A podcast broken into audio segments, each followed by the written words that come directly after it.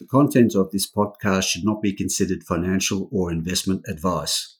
All interviews and discussions are opinions only, and the podcast has been created without taking into consideration the listener's financial objectives, financial situation, or needs. Listeners should obtain independent advice before making any financial decisions.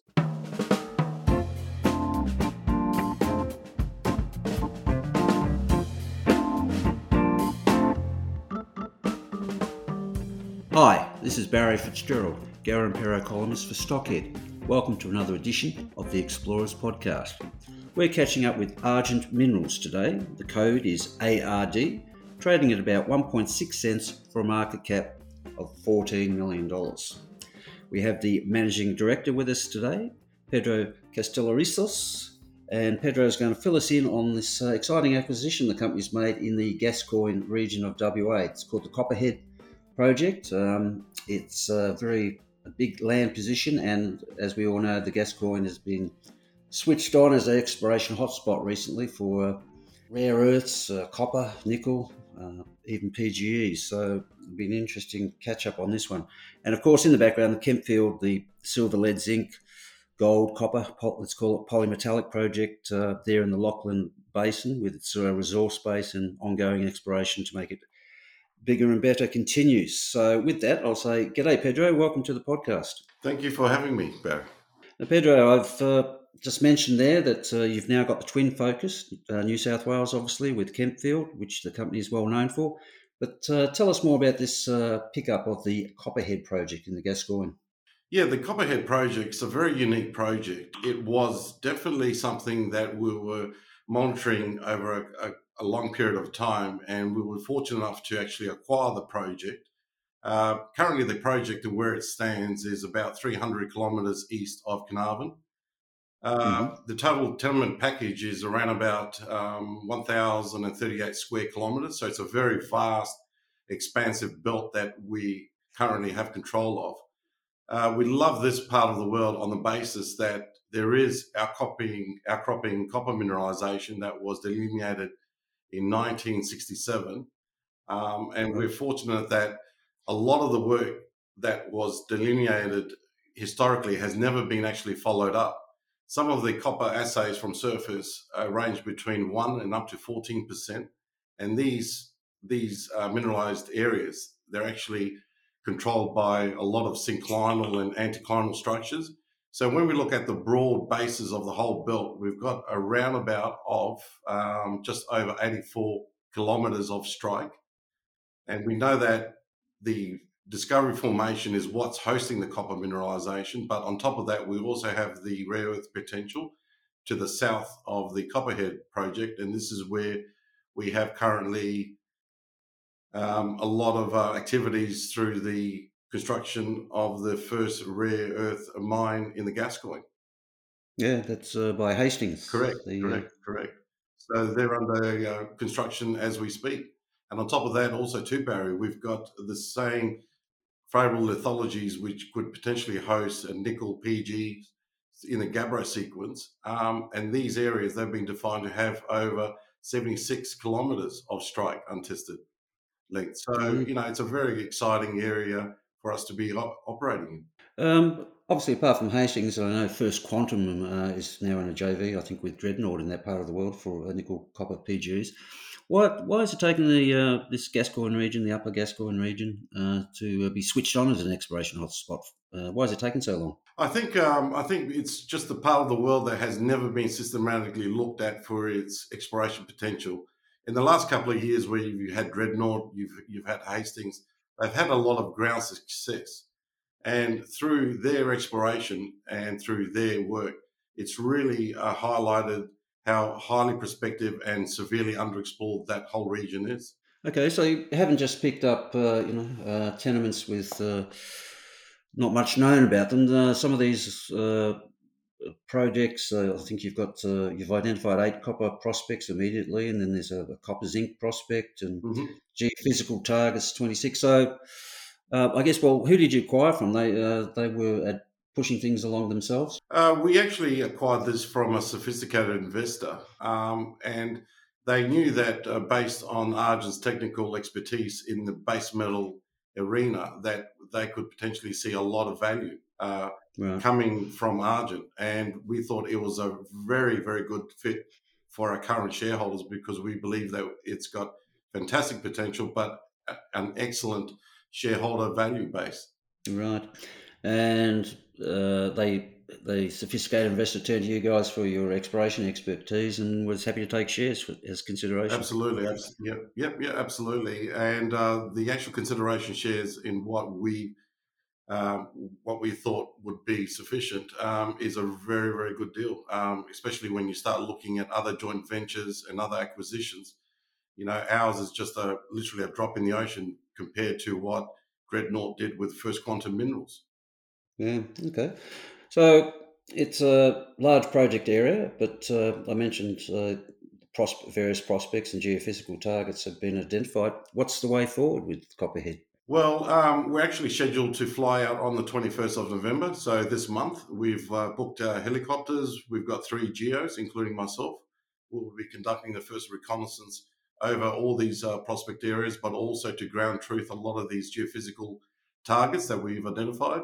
So it's a two prong attack. Uh, we're looking at obviously uh, rock chipping, brief geological sampling over the uh, copper projects that have been delineated through historic exploration, but also look at the rare earth targets that um, are just north of the Hastings ground. So we're basically going to land, um, sample, uh, look at the logistics of getting in our potential drill rigs, field crews, setting up camps. So it's going to be a very, very busy, um, very, very busy month for us moving forward. But we need to get on the ground, start sampling, um, start getting some some numbers back from these areas so we can update the market accordingly. So, do you have a feel at this stage whether the initial focus will be base metals or rare earths? Well, at this stage, like I said, Barry will be a two prong attack. Uh, we are looking at both commodities at this stage, but it just depends on what we see um, on the ground, which will um, govern which direction the company will be moving forward. And it seems to me uh, um, this uh, geophysical targeting 26 key targets, 21 in base metals, five across rare earths. Mhm. So there's been quite a, a lot of the you know the early reconnaissance, the identification process in the exploration process already conducted here. So it's quite advanced. Yeah, it is. It is. It is, Barry. On the basis that there has been some airborne EM surveys that were flown, uh, the very coarse. Uh, we're talking about five five uh, kilometer line spacings, but it just happened to be that some of the flight lines uh, were flown over some of these copper prospects, and we're fortunate enough that the EM responses are very positive. So, uh, especially over the Mount Palgrave area, there's a very large EM anomaly which is coinciding with the copper mineralization, which tells us that EM might be the way forward for us to start conducting our own airborne surveys. But also, we've taken a detailed structural analysis. We've looked at the favorable uh, Mount Discovery siltstone formation, and that's and you've, we're finding that a lot of the copper mineralization is hanging off these type of lithologies. So, you know, we're very excited in that at least we've got some very positive ground targets for us to start exploration on. Neurology is always a funny thing, but if you've got the same perspective uh, horizons, um, it's a good thing to have. So I was just wondering, can you give uh, investors a feel for your relationship to uh, where uh, First Quantum is working and uh, with the Hastings uh, Rare Earths project? Yeah, so uh, First Quantum, they're operating around about, I would say around about 30, 35 kilometres southwest of where we're currently. And they're, uh, they're basically targeting the same type of lithology, which is the Discovery Formation. So we're fortunate enough that we've got um, over 84 kilometres of strike, which no one has even looked at. So Crazy. we definitely think that you know we're sitting on the tail of a of a potential elephant, but we won't be able to confirm that until we get our feet on the ground and doing what we do best. How long will you personally be in the field, do you reckon? Uh, we'll be definitely doing the first reconnaissance program, and on the basis of what we do, we'll be out there for the for a week. And depending on the results, we might schedule in another uh, reconnaissance program before Christmas, and then obviously we might be um, caught out with the uh, with the weather come uh, come December January next year. But we're looking at uh, accelerating the project as fast as possible. Right. Uh, you're a geologist by background Yeah, yeah, twenty six years. Yeah, Yep. So you enjoy getting out in the field, kicking rocks? absolutely love it. Yeah. Love it. Yeah, I definitely cut my teeth in the base metal, um, the gold, and the uranium industry.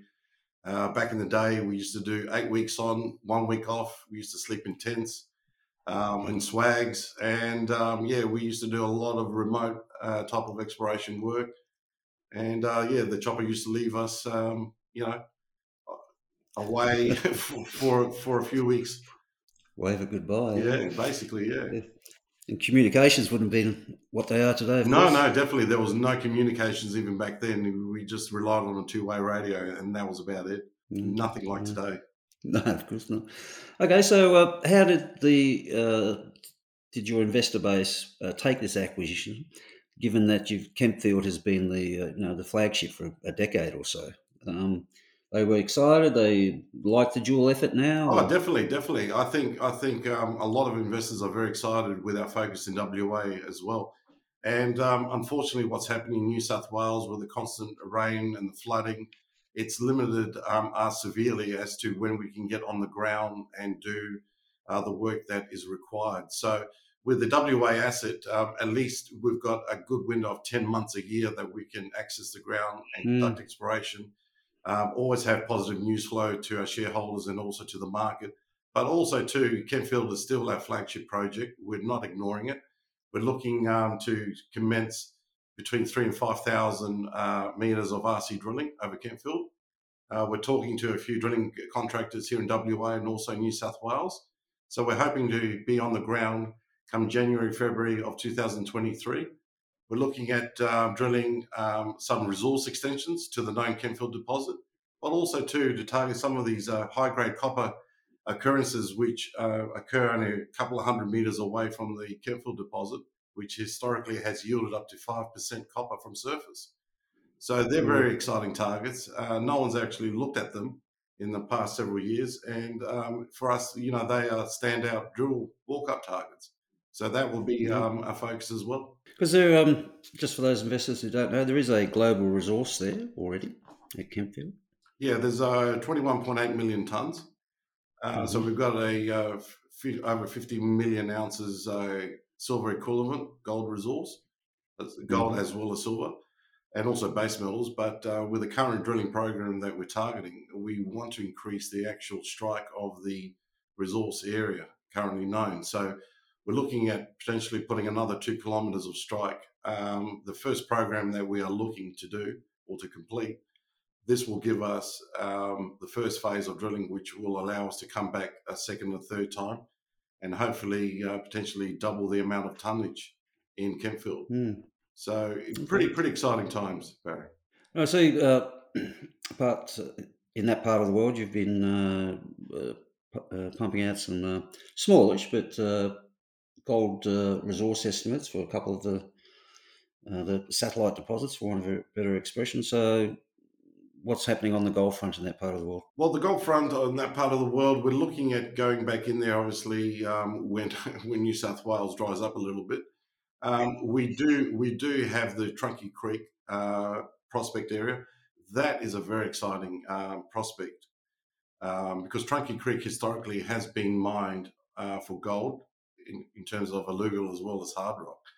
But there has been some ground IP surveys that were conducted. And what it basically shows is that we've got resistivity and conductivity targets coinciding over the known gold mineralization. So we've got around mm-hmm. about 5.5 kilometers of untested ground. Um, there's been only three RC holes that were were punctured in one of the actual uh, prospects, which yielded over an ounce a ton over two meters from from near surface. So what's that showing us there is that uh, the, the gold mineralization is very high grade, very shallow. So it could be a very exciting project in, in that we could potentially delineate a shallow, high grade resource. So, you know, Trunky Creek is, is definitely a standout project. We will be getting uh, boots on the ground and and actually start looking at targeting some of these areas. You're in a good part of the world there, only 40 k's or so from uh, Bathurst. Yeah, absolutely. In terms of the logistics, in terms of the actual uh, support, it's a great part of the world to to actually work in, and yeah. and and the communities are very supportive of of us exploring these areas because at the end of the day, you know, if there's if there was ever a mine being uh, developed, then you know, it's a two way street where you know the community will definitely benefit from it. Yeah, you won't know yourselves on the ground there after uh, working in the Gascoyne. You show up at Trunky Creek, you'll be able to go to the pub for lunch. Well, exactly right. It's uh, it's only a couple of kilometres away from from from Trunky Creek. Okay. Now I see uh, in the same part of the world, I think it's about ten k's uh, away, is a Pine Ridge, where there was also a a, a twenty-two thousand ounce uh, maiden inferred gold resource. Mm-hmm. But it seems like there was some um, you've been doing some uh, rethinking, and you might have come up with a copy a copper uh, gold porphyry target. Yeah, there is there is definitely a lot of targets there. We had Core Geophysics review all the airborne data that was flown um, in the early part of 2020. Uh, these signatures are very unique in that um, no one's really looked at this area closely. So when we did the uh, review over the whole tenement, uh, the geophysicists were coming up with with quite a few scenarios, and we know that there is base metal uh, mineralization at Pine Ridge through the Wood Gossan that was uh, all good uh, drilled, and they were getting some very high grade, shallow base metal hits, um, and the Wood Gossan is just to the south of Pine Ridge. So it's a very much underexplored polymetallic project. So you know, for us, for us to move into Pine Ridge, we think that it's going to yield some significant results. It's just a matter of getting people on the ground, doing the uh, initial reconnaissance, walking up to these targets, rock chipping, mapping, photographing, and just pending the assays to to see what what is actually there. Now, a twenty or thirty or forty million dollar question. Um, the New South Wales assets obviously cover the current market cap of fourteen million, very modest for correct you know, just what you've got in uh, New South mm-hmm. Wales. Um, so when do you see value coming through for the Copperhead acquisition? Copperhead, we're hoping that we'll start seeing the, the news flow come before Christmas. And on the basis of that, uh, we we are looking that we're basically looking that the um, the value will start flowing in in the early part of 2023. Right. Okay. So that's probably a good point just to might be uh, repeating a few things here, but just to cement investors' minds, what will be the news flow from here on for the next six months or so? Yeah, so basically, um, the first cab off the rank will be Copperhead. Uh, we'll start mm-hmm. seeing some some news flow come before Christmas uh, with our initial reconnaissance program. Um, obviously, we will start drilling uh, Kempfield come um, early 2023. Then we're going to shift back to uh, to Copperhead on the basis once we finish the drilling program at Kempfield, we have to wait for the assay results to come in. Unfortunately, the labs are pretty much choked up especially over the Christmas New Year period. So we mm. might be waiting between eight and twelve weeks before we get the actual drill drill assays back. Um, and depending on what we do at Copperhead with our first reconnaissance, then we'll start looking at uh, flying our own airborne uh, EM surveys. And then on the basis of those uh, positive results, then we'll start mobilizing drill rigs out there to test these uh, EM anomalies. Yeah. So one one clear fact that comes from all that is uh, the company very much uh, was seen as Kempfield, so you know, ebb and flowed depending on the news flow, ebbed and flowed. But now you've got the the twin focus, mm-hmm. um, you're going to get a, a, fairly constant news flow. Absolutely, absolutely. Um, as I said previously, at least um, with with what we're seeing in WA, that we can get on on the ground virtually all all all around the year unfortunately, what's what's happened in New South Wales with the flooding and the, and the constant rain, and, mm. uh, especially over winter where there's um, where where it actually snows at Kempfield, uh, we're very much limited in terms of getting people and machinery on the ground it's because it's just far far too dangerous and wet. Mm. Okay. An important question for all juniors, of course, as they're embarking on active programs like you guys are. What's the cash position like? Well, at the moment, we've got about 1.4 million. Um, we're about to close off the cap raise, so we've raised mm-hmm. another three million dollars. Um, mm-hmm. That will be announced to the market tomorrow of the closure of the cap raise. So that's going to keep us in good stead for the next year. Sitting on a, on a cash balance of uh, 4.4 million moving forward, mm. and on the and depending on the success on the ground and what we see, uh, we might do another cap raise, hopefully at a much higher price. Well, from what we've seen in the uh, Gascoyne, uh, market is very supportive, uh, particularly around uh, the rare earths and the copper stories that are emerging there. So, yeah, absolutely, absolutely, Barry. And when you see the companies and the caliber of companies that are actually operating in that region, you're looking anything north of 350 million dollar market cap uh, companies. So, you know, um, it's really exciting for us because you know we're just a small little junior company, and we think that we're definitely on, on the tail of something great here. So it's just a matter of us getting up there and and doing our work. So there we go, folks. Argent uh, trading at 1.6 for a market cap of 14 million. Has the uh, the core asset has long been uh, Kempfield in New South Wales, which is uh, going to get an exploration push uh, once things dry out a bit. And uh, the company's just added this exciting project, Copperhead, in the Gascoyne in WA. So one to watch, I would have thought. So with that, Pedro, thanks for your time today. Exciting story. We'll watch with interest. Thank you so much, Barry. Appreciate it. Thank you.